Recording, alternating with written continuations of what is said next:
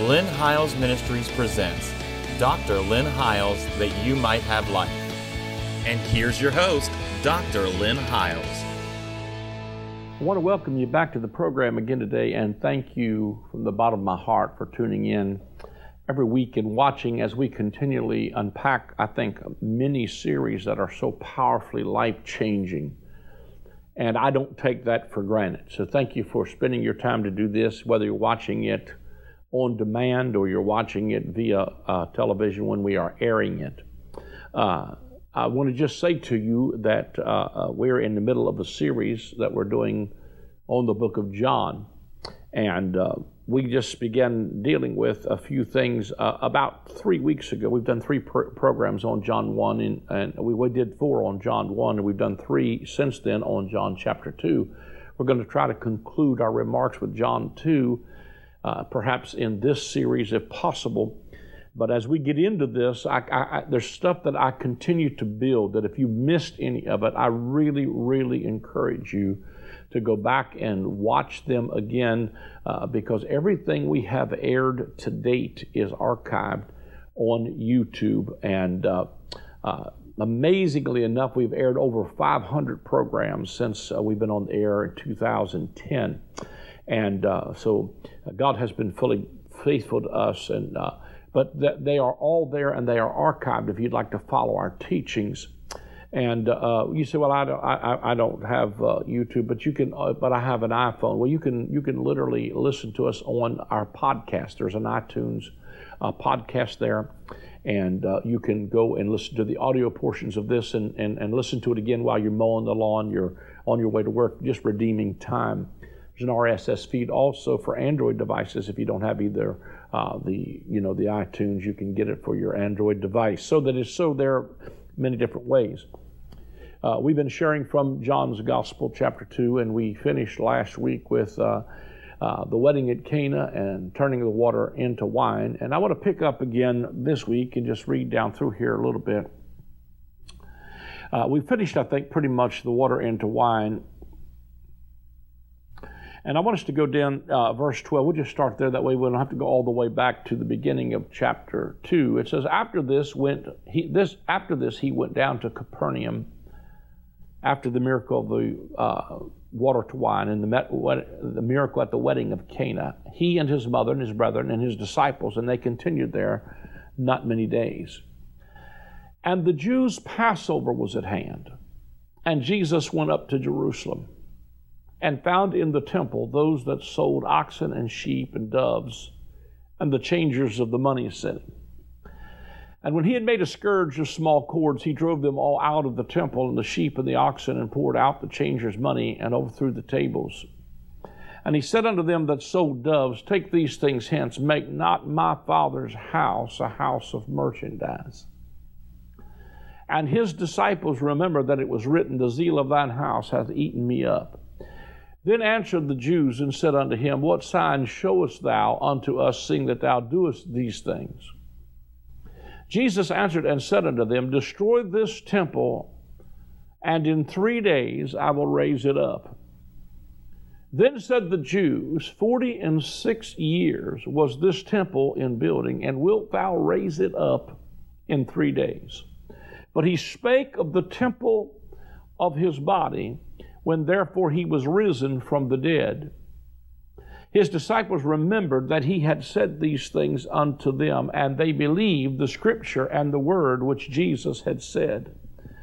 Now, when he was in Jerusalem at the Passover, in the feast day, many believed in his name when they saw the miracles which he did. But Jesus did not commit himself unto them because he knew all men, and he needed not that any should testify of man, for he knew what was in them. Now, uh, the first thing I, I, guess I would grab, there's so much here, uh, but the first thing I would grab is again, this is a confirmation. This end of this chapter is a confirmation of what I taught you in the prior three segments of our teaching on the program, and that is everything about this book of John is shifting you to see what used to be a natural understanding to a spiritual dimension.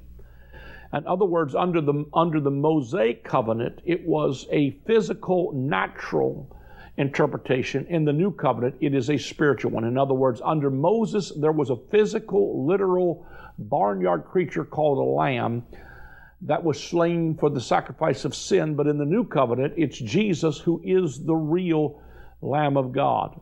In the old covenant, it was a literal physical building called the temple. And now Jesus is trying to get them to think outside of this paradigm and see this as the temple of God that was his body. In other words, he's shifting, but because their carnal minds cannot grasp this, this will be one of the accusations that they will use to accuse him. And they will say, He said he would destroy this temple. He didn't say that at all. He said, You destroy this temple and in three days I'll raise it up again. And their carnal mind went out of the safety zone. Who does this man think he is that he could? We, we spent 46 years building this temple, and he's going to raise it back up in three days.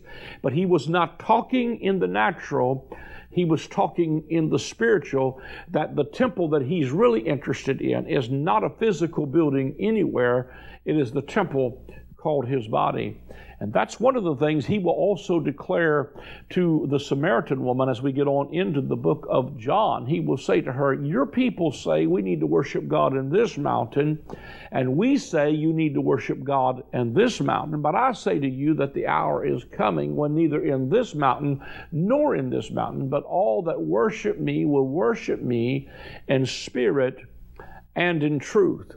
And I believe that if we can grasp what he's saying, that we are that not only was he speaking of his physical body, but by extension, we are the body of Christ and the temple of God that he indwells. And uh, you know, one of the things I want you to see is he's walking into this system again. Now, this is the he's just begun his miracle ministry. He just did a wedding at Cana.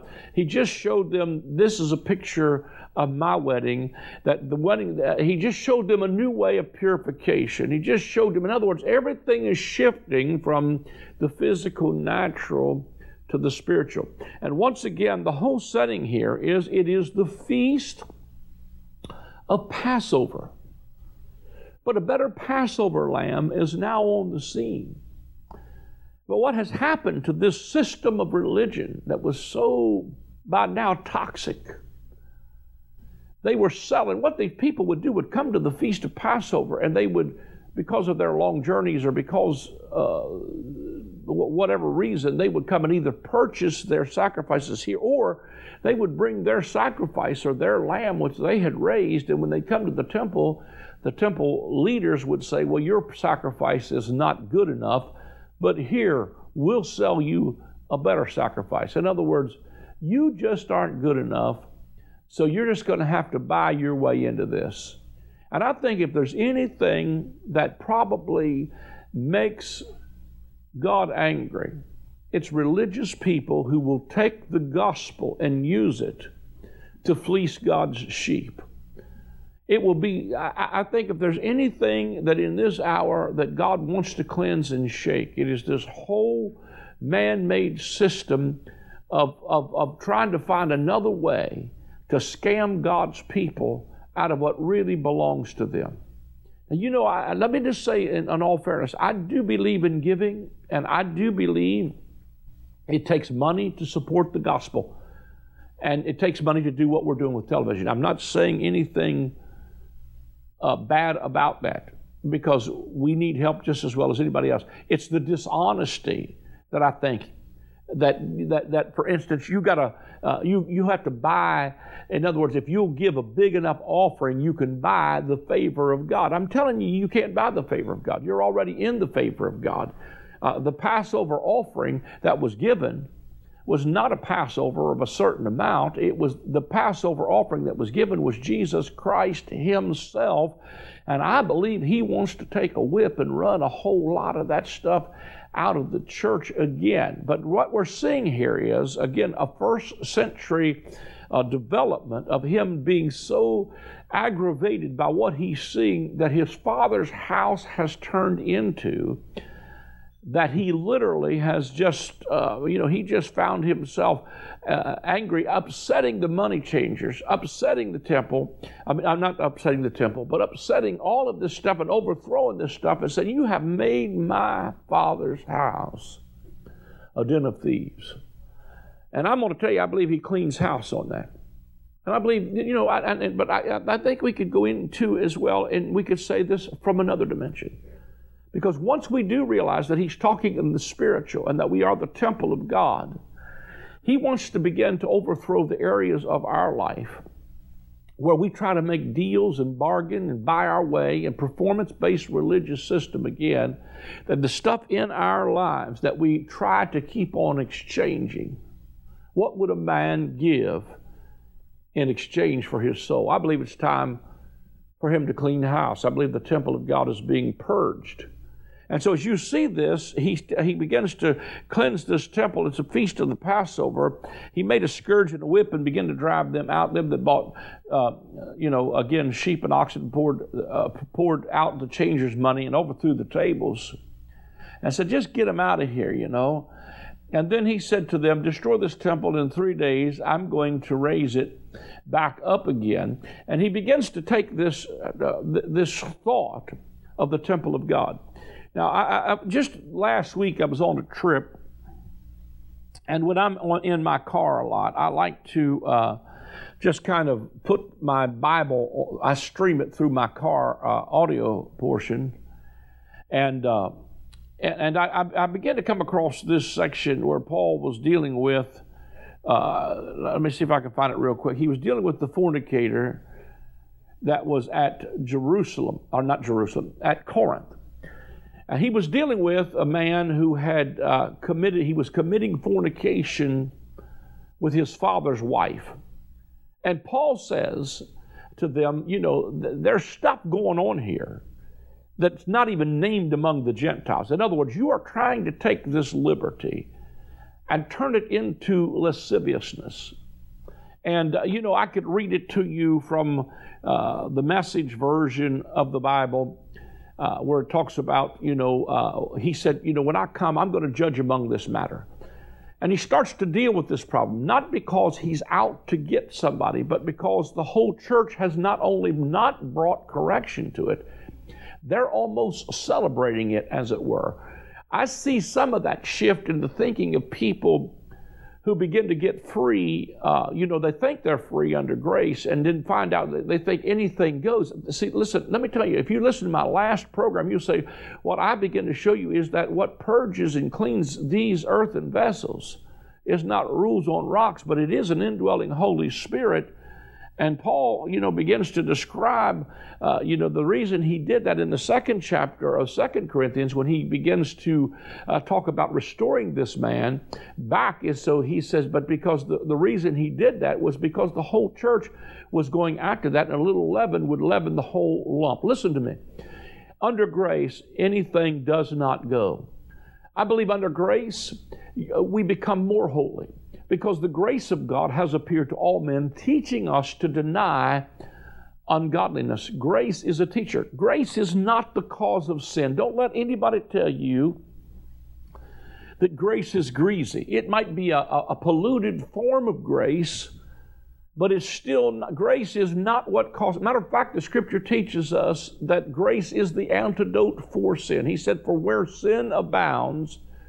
That's where grace will super, hooper, hyper is the Greek word, hyper.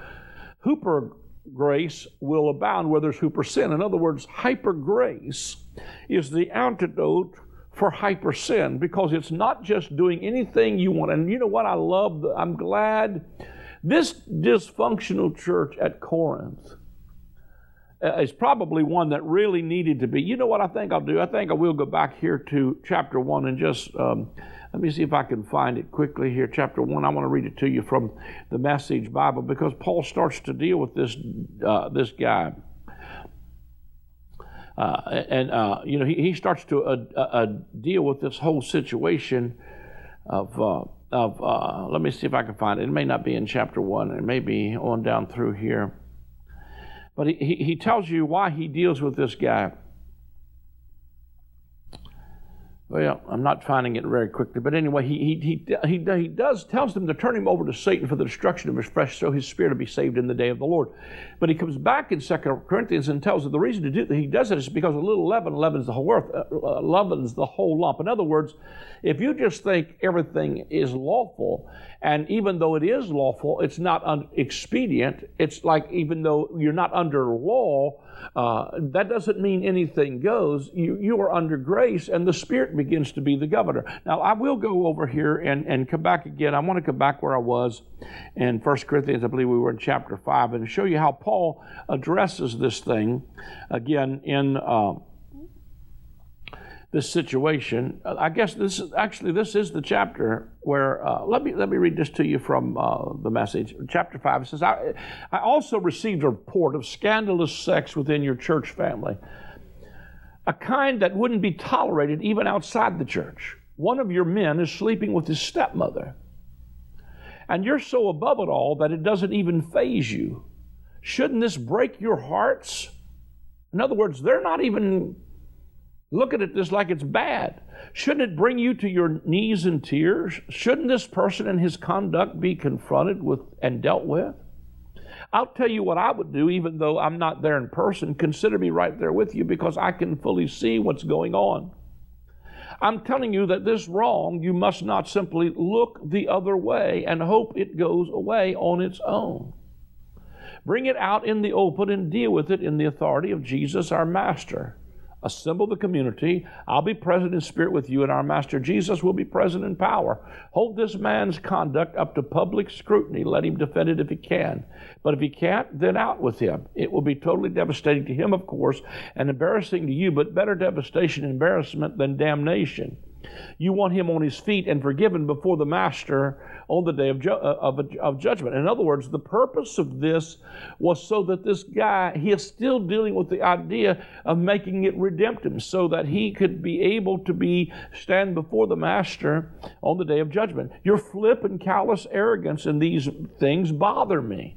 Can you just see some of this stuff going on right now in the American church? You pass it off as a small thing, but it's anything but that. Yeast, too, is a small thing, but it works its way through the whole batch of bread dough pretty fast. So get rid of that yeast. Our true identity is flat and plain, not puffed up with the wrong kind of ingredient. The Master or the Messiah, our Passover lamb, has already been sacrificed for the Passover meal, and we are the unraised bread part of the feast. Now, I mean, that's what he's he's at a feast of the Passover.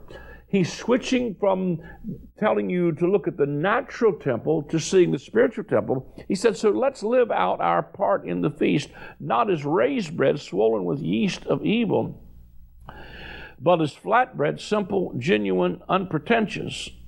I wrote you in earlier letter that you should make yourselves at home among the sexually promiscuous. I don't mean that you shouldn't have nothing at all to do with outsiders of that sort, or with crooks, whether blue or white collar, or with spiritual phonies for that matter. You'd have to leave the world entirely to do that. But I'm saying that you shouldn't act as if everything is just fine. When a friend who claims to be a Christian is promiscuous or crooked, is flip with God, or rude to friends, gets drunk or becomes greedy and predatory, you can't just go along with this treating it as acceptable behavior. I'm not responsible for what outsiders do, but don't we have some responsibility for those within our community of believers? God decides on outsiders, but we need to decide when our brothers and sisters are out of line and just clean house. Now, let me come back here and see uh, the. Uh, let me, let me uh, change my translation. I'm going to show you something in the next chapter, I believe it is, where he's dealing with this as well. He goes on to talk about how to deal with law matters and so forth. And he tells them, uh, you know, he's dealing with, again, behavior all through this. He said, uh, and I, I, there's so much here that's hard to unpack all of it. He said, Nay, this is verse, let me just read, this is 1 Corinthians 6, verse 8. Nay, you do wrong and defraud, and that your brethren. Know you not that the unrighteous shall not inherit the kingdom of God? Be not deceived, neither fornicators, nor idolaters, nor adulterers, nor effeminate, nor abusers of themselves with mankind. nor thieves, nor covetous, nor drunkards, nor revilers, nor extortioners shall inherit the kingdom of God. Now remember, again, let me just say this. He's not saying, he doesn't say here, they that do such things aren't going to heaven. This is not talking about heaven. It's talking about the kingdom of God. And the kingdom of God is not just when you die and go to heaven. It is the government of Holy Spirit in your life right now receiving the righteousness, peace, and joy of the Holy Ghost. So these are areas of people's lives that violate their inheritance because you don't earn the kingdom, you inherit it. In other words, the Spirit of God produces righteousness, peace, and joy in the Holy Holy Ghost. Now go on, next verse says, and such were some of you. In other words, that's who you used to be. So Paul begins to shift the paradigm and he doesn't come back and say, You bunch of dirty, rotten scoundrels, you no good for nothing, old creations. He comes back and says, He reminds them of their identity. And such were some of you. But you were washed, but you were sanctified, but you are justified in the name of the Lord Jesus by the Spirit of God. All things are lawful unto me, but all things are not expedient. All things are lawful for me, but I will not be brought under the power of any. Meats for the belly and belly for the meats, but God shall destroy both it and them. Now the body is not for fornication, but for the Lord, and the Lord for the body. Now let me stop there for a moment because this again, it's lawful. All things, in other words, you're not under the law, but it's not expedient. It is not productive. It is not illegal, for instance, in the state of West Virginia, where I live, to kiss a rattlesnake. So if you want to kiss a rattlesnake, that's your prerogative. But let me tell you what will happen. If that rattlesnake bites you, it's going to kill you. That's how I look at sin. Just because you are not under law doesn't mean everything is, is acceptable to that which become the saints. So what Paul does is he reminds them of who they are in the new creation, and he begins to tell them all things are lawful, but not all things are expedient. Because it's lawful to kiss a rattlesnake, but it's not expedient. In other words, there are repercussions to our actions under sin, but now we don't stone people to death for adultery like they did back then. Now we don't stone them to death for idolatry. But there are repercussions to all of these things because they violate a kingdom lifestyle. And what happens is you disrupt the righteousness, the peace, and the joy in your home and the inheritance that you have in the kingdom by bringing that kind of stuff in. And so then he goes on to say that God hath raised up the Lord and will also raise us up by his own power. And then he uses this powerful way to change their conduct. Know ye not that your bodies are the members of Christ? Shall then I take the members of Christ and make them members of a harlot? God forbid. What? Know you not that he which is joined to an harlot is one body, for two saith he shall be one flesh? But he that is joined to the Lord is one spirit. Flee fornication. Every sin that a man does is without the body, but he that commits fornication sins against his own body. What? Know ye not that your body is the temple of the Holy Ghost, which is in you, which you have of God, and you are not your own? You are bought with a price, therefore glorify in your body and in your spirit, which are God's. Now, let me just stop and tell you that what he does with this is he tells you that the whole, he begins to use, you know, the, this whole uh, idea, uh, he begins to uh, tell them that, you know, in other words, when he says, What? No, you're not, your body is the temple of the Holy Spirit. He's, he's using this as a correction. In other words, as Jesus is walking into the temple and he's cleansing the temple of all the pollution and idolatry that's going in there, he's using it as a picture, first of all, yes, to get rid of that whole old religious system, but he's also using it as a picture of the fact that he's come into our temple to begin to cleanse. He's that that, that he, when he shows that his temple, when his body is the temple. When he says, You destroy this temple, three days I'll raise it back up again, that he's showing you that a new temple is on the scene. And then Paul the Apostle grabs that concept and says, What know you not that your body is the temple of the Holy Spirit? In other words, it's not about some physical building somewhere, but what we also need to see is that when you realize that your body is the temple of the Holy Spirit, do you think He would take the body of Christ and join it to a harlot? And He is using that to bring correction and cleanse, if you will, the church in the first century who were just finding their way through freedoms and liberties. Man, I'm so glad Paul wrote this. I'm so glad he wrote it. Because he's telling them, you know, listen, there are, there are things that are not becoming to saints. Not that God's going to leave you, not that God is going to forsake you, but He is also, see, I think somehow we've got the idea that under grace there's not any correction. Now, we may not be dealing with things in the world, but we have a right to deal with things in church and especially among leadership because, I mean, I think people are struggling with stuff. That everybody, listen, from the pulpit to the door, everybody has something God is dealing with. But what he's trying to show you here is that when you start to celebrate, here's where we go wrong, is when we start to celebrate and show this stuff is all right. That's when it becomes a leaven that begins to infect and come through the whole church.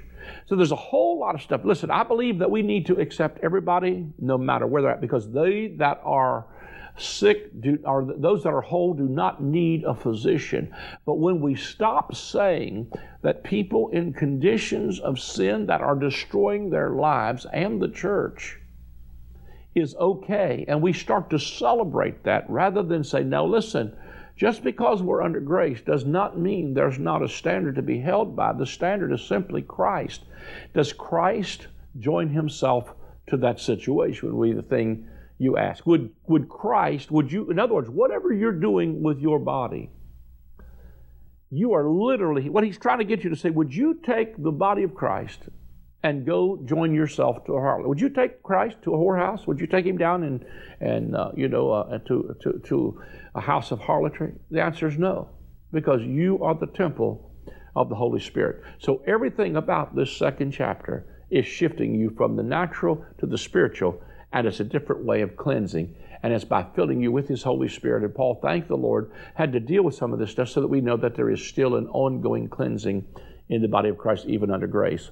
I hope you've enjoyed this chapter. We're about finished and uh, out of time. And so uh, just take a moment if you're enjoying, you appreciate what we're saying, get behind it what you support is, is it, it, will help us take the gospel around the world. If you'd like to give, you can give through text to give. You can give via credit card or debit card by going to our website. There's a place you can give one time or set up a monthly debit. You can send a check or money order to the address that will come up on the screen, or you can call the number that will come up on the screen and give via credit card or debit card go to our Facebook page, my public profile, and, and like and follow us, and you get to see when we're doing stuff and when we're in your area. And, and we appreciate your support. God bless you. Thank you. I'm very excited to announce the release of my newest book. It is titled From Law to Grace A Kingdom Paradigm Shift. In this book, we talk about how the gospel is not about a law you have to keep, it is about receiving a life that will keep you. It is not about living this life out of fear. It is about living a life of faith. It is not about rules. It's about a relationship with a loving Father. It is about moving from the old covenant government of condemnation to the new covenant government of affirmation. It is about living life as a citizen of the kingdom right now.